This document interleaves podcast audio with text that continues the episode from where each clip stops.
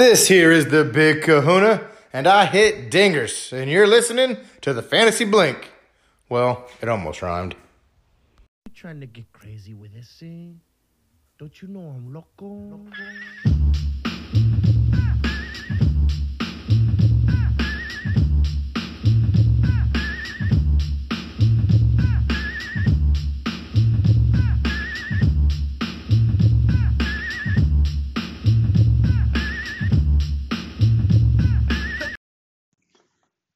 Good morning and welcome to the Fantasy Blink, a daily podcast where I talk all sports, fantasy, and real. I am Brian Baines. I am your host. It's Thursday, August 19, episode number 338. Let's talk a little NFL. Tim Tebow, farewell, my friend. Tim Tebow was cut uh, two days ago by the Jacksonville Jaguars. Brought in by Urban Meyer. Probably his last ditch effort at uh, at fame in professional sports. So he's done. Tim Tebow Tim Tim Tebow can now go away and do what he does. And it won't be playing baseball. It won't be playing football. It'll just be being Tim Tebow. Josh Rosen also cut by the San Francisco 49ers, former first round pick of the Arizona Cardinals, pick number 10. They have done a pretty good job of rebounding from such a bad pick, but that probably was his last chance as well to uh, hang on as a third string quarterback uh, with that squad. But he is out of there. He is gone. Deshaun Watson, that comes out that the FBI is investigating not him, but investigating one of the plaintiffs, one of the 22 plaintiffs in the case against him for um, possible extortion, uh, extortion activities in her past. Um, so, you know, I don't know what that really means to the overall the the overall investigation, the overall situation. There's still 21, 21 more plaintiffs in this one, but it does maybe throw a little, you know, throw a little shade on on the the attorney that his that's driving all of this. If uh, this is maybe not the only possible extortion attempt at Deshaun Watson, but we will see.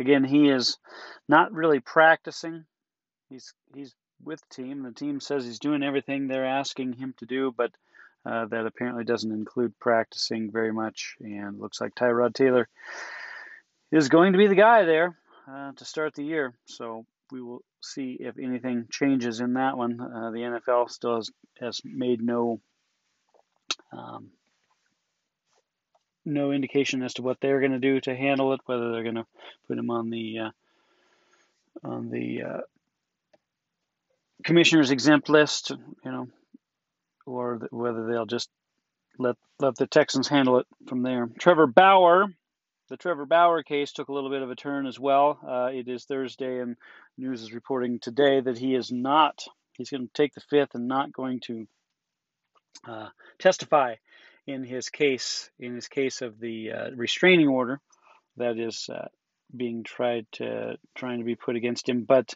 uh, yeah, some things came out uh, in the trial about his accuser.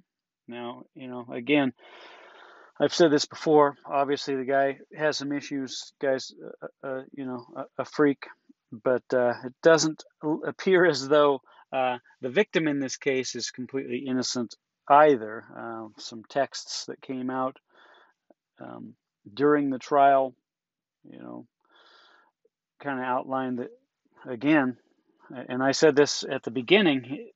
My problem wasn't with uh, with the victim and what happened to her. Uh, I don't I don't say that it's right, but the fact that she came back for a second date after what what freaky stuff happened in the first date, uh, it, I felt like it was kind of on her.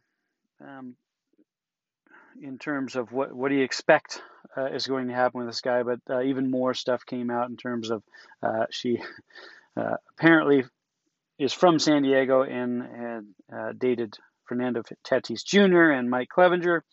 Um, so there could be some. Certainly, she has a propensity for uh, targeting these high-profile athletes. So, and also uh, had disclosed to a, a, friend in a text that you know the Trevor Trevor Bauer three rules of dating: no feelings, no social media, and uh, being allowed to date other people. Uh, and she was fully aware of that and said, uh, you know, she, she, had no feelings and you know all that. So she seemed to seemed to know what she was getting into. So we'll see uh, how this one comes out. As as I'm assuming they're getting close to wrapping this thing up. If Bauer was set to testify today and chose not to, uh, they must be feeling. Um, pretty comfortable with where they're at in the case, and we'll see. Uh, you know, then if Bauer gets through this, then we have to see how MLB handles it, and then we also have to see how the Dodgers handle it because you know there's there's talk that uh, players in within the Dodgers clubhouse do not want him back on the team. Um, so we'll see where the Dodgers go with this one. The Raiders, well, one more NFL note here. The Raiders love it. I love this to death. The Raiders have announced that uh, anyone wishing to go and attend a home game at their home stadium in Las Vegas will need to show proof of vaccination. This, in my opinion, and, and I've said it before on this show, I, I, I'm all for choice. I'm all for your freedom to, to do whatever you need to do, but I'm also all for getting the heck out of this mess. And I honestly believe that vaccination is the way to get through it as we're seeing the Delta variant taking over and it, it's attacking and and doing all its damage with those that are unvaccinated because they are not able to fight off any of it. So uh, the Raiders have announced anyone wishing to go to their games in person in attendance will need to be either either show proof of vaccination or they will uh, provide vaccination for them at the stadium and then um, in a mere five weeks they will be able to attend a game if they get uh, get the full full range of vaccinations. So great move by the Raiders, great move by the city of Las Vegas, the state of Nevada. I hope more football teams uh, fall in line with this line of thinking, and uh, we can get ourselves out of this and stop spreading the madness and all of that. So great job, Raiders. Also, um, it's they're they're being smart about this. You'll have to use the Clear app on your phone, uh, which, as far as I know, is going to be very hard to uh, to cheat. Right? We we hear all kinds of news of fake vaccination cards coming out and all that. Well, um, in order to get uh, your status onto that Clear app, you have to it, has to check out at at either a pharmacy or a um, medical facility where you got your vaccination. So it has to be, it has to actually be, be legit. So um, they are making sure that they have that covered. So that is, that's your news. Now I want to get into power rankings because we are winding it down on our baseball seasons here. We have two and a half weeks left in the McBoys of summer, and we have three and a half weeks left of the regular season in MSD. So let's get right to it. Two and a half weeks left. Right now, the number one power rank team in McBoys of Summer. Yes, this is a new one. You're hearing it first here. Team Two Shoe is the 100 point man. He is actually third overall at 10 6 and 2 right now. So firmly and safely into the playoffs. Uh, we will see. He's been pretty hot as of late. I gave him a good run last week. Uh, stupid Chris Taylor and his uh, last second RBI uh, took me out of a tie in that one, but I gave him everything I had. Uh, but Two Shoe leading the way at 100, currently in third place. Big Kahuna, he just stays here.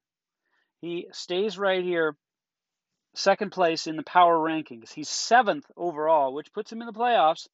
Watch out, everybody, because if he gets in the playoffs, he could do some damage. He's second in the power rankings at 96, which is right on Two Shoes' tail. Uh, he's been there for a long time, hanging on to that second slot in the power rankings. He's on a little bit of a streak now. I'm going to do my best to try to take him out this week, but he's uh, been winning a few games, so we'll see if he can keep that going. Glitter Kitty is my biatch. uh, is number three in the power rankings, 93.6. Still fighting through all sorts of injuries, starting to get maybe a little bit more healthy, but not really, because it seems like, much like my team, anytime somebody comes back, somebody else replaces them immediately. But he's at 93.6. He is currently tied for third place with Two Shoe in the in the standings, 10, 6, and 2.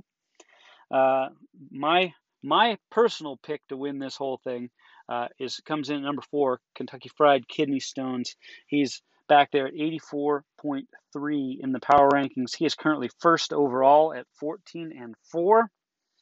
Uh, he's putting a hurt on one of my teams this week, pretty good. But uh, you know, I'll keep battling, I'll keep fighting. But Kentucky Fried Kidney Stones comes in fourth. Knights of the Night is at fifth at 78.8 points. He is also currently in fifth place at 10, 7, and 1. So pretty solidly in the playoffs there as well. Wonder Boys, uh, who is currently in second place, is still at number six, still at number six in the power rankings at 66.1 points. He's 12, 4, and 2. Uh, the power rankings have not liked his team all year long, although he just keeps winning. So we'll see if the power rankings know something that we don't when it comes down to go time for the playoffs. Number seven is Swing for the Fences. He's actually 12th overall. He comes in at 55.9 points in the power rankings. He's 4 13 and 1, not making the playoffs at this point, I don't believe, um, but showing himself pretty good in the power rankings. And Anti Chodes, the Anti Chodes is at number 8 at a, at a straight 50 points, straight 50. He's currently in 10th place, 5 11 and 2, and not in the playoff picture as we see it right now. So we'll see if he can make a late run, a late charge, try to get in there. Owner to be named later. One of my two teams here, uh, 48.8 points. I'm in ninth place overall, 7 11, and ninth place in the power rankings, fighting desperately, scraping and clawing and scratching, trying to get that eighth and final playoff spot. Don't know if it's going to happen. Los Osos Osos is uh, in 10th in the power rankings, moving up a little bit from the last time we did this, 48.8, also tied with owner to be named later. He is in sixth place, in pretty good shape to make the playoffs here, 9, 7, and 2. And uh, he should get a chance to make these power rankings look dumb if he wants to, because he's going to get into the playoffs. Yankees suck. My other team in 11th place in the power rankings, 46.6, and 11th place overall, 5, 12, and 1 looking at the playoffs from the outside in, not probably going to make it there. And then Splendor and Squalor, also known as Mr. West, out west. He is in 12th in the power rankings at 45.9, but in 8th place, holding on dearly at 710 and a 1. 710 and 1, holding on to the 8th and final playoff spot. I am right on his tail at 7 and 11. Going to try to make it happen. Going to try to get in there try to sneak past him. We'll see what happens. Uh, but Splendor at number 12, eighth overall in the standing, 7 and 10 and 1. Three and a half weeks left in MSD. Nothing has changed at the top. YK still continues continues to lead the way, and he's pretty well at this point locked in for one of the two buys. This is a six-team playoff format. Top two teams get a buy. Uh, so he's looking good at 176.5 points. Next in second place is Stinky at 97.2. He just keeps creeping closer and closer in the power rankings. He is, however, at 136. He's not catching YK. He is in sixth place overall. He is right on the edge of defeat. And right now, if, if you took the current what's happening this week in the current matchup, he's actually behind because anyone but Trout is third in the power rankings at 84.1. He is seventh overall and just out of the playoffs. But if you look at the current points right now, if, if this week ended right now, he would be at 138.5 and Stinky would be at 136. That would push Stinky out, which is scary. The number two power ranked team in the league could possibly miss the playoffs. Milwaukee Beers sitting at number four in the power rankings at 73.9. He is currently in second place at 147.5, battling, battling hard to get uh, that first round bye. We'll see if he can hang on because there are people all over him. Out west is number five in the power rankings, number three in the current standings at 147. He's a half point behind Beers uh, for that for that all important second place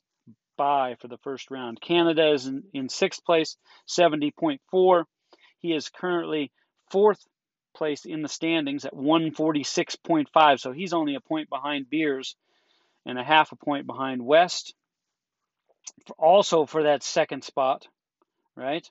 Uh, so he's battling for that. Snyder is currently seventh in the power rankings, currently fifth overall.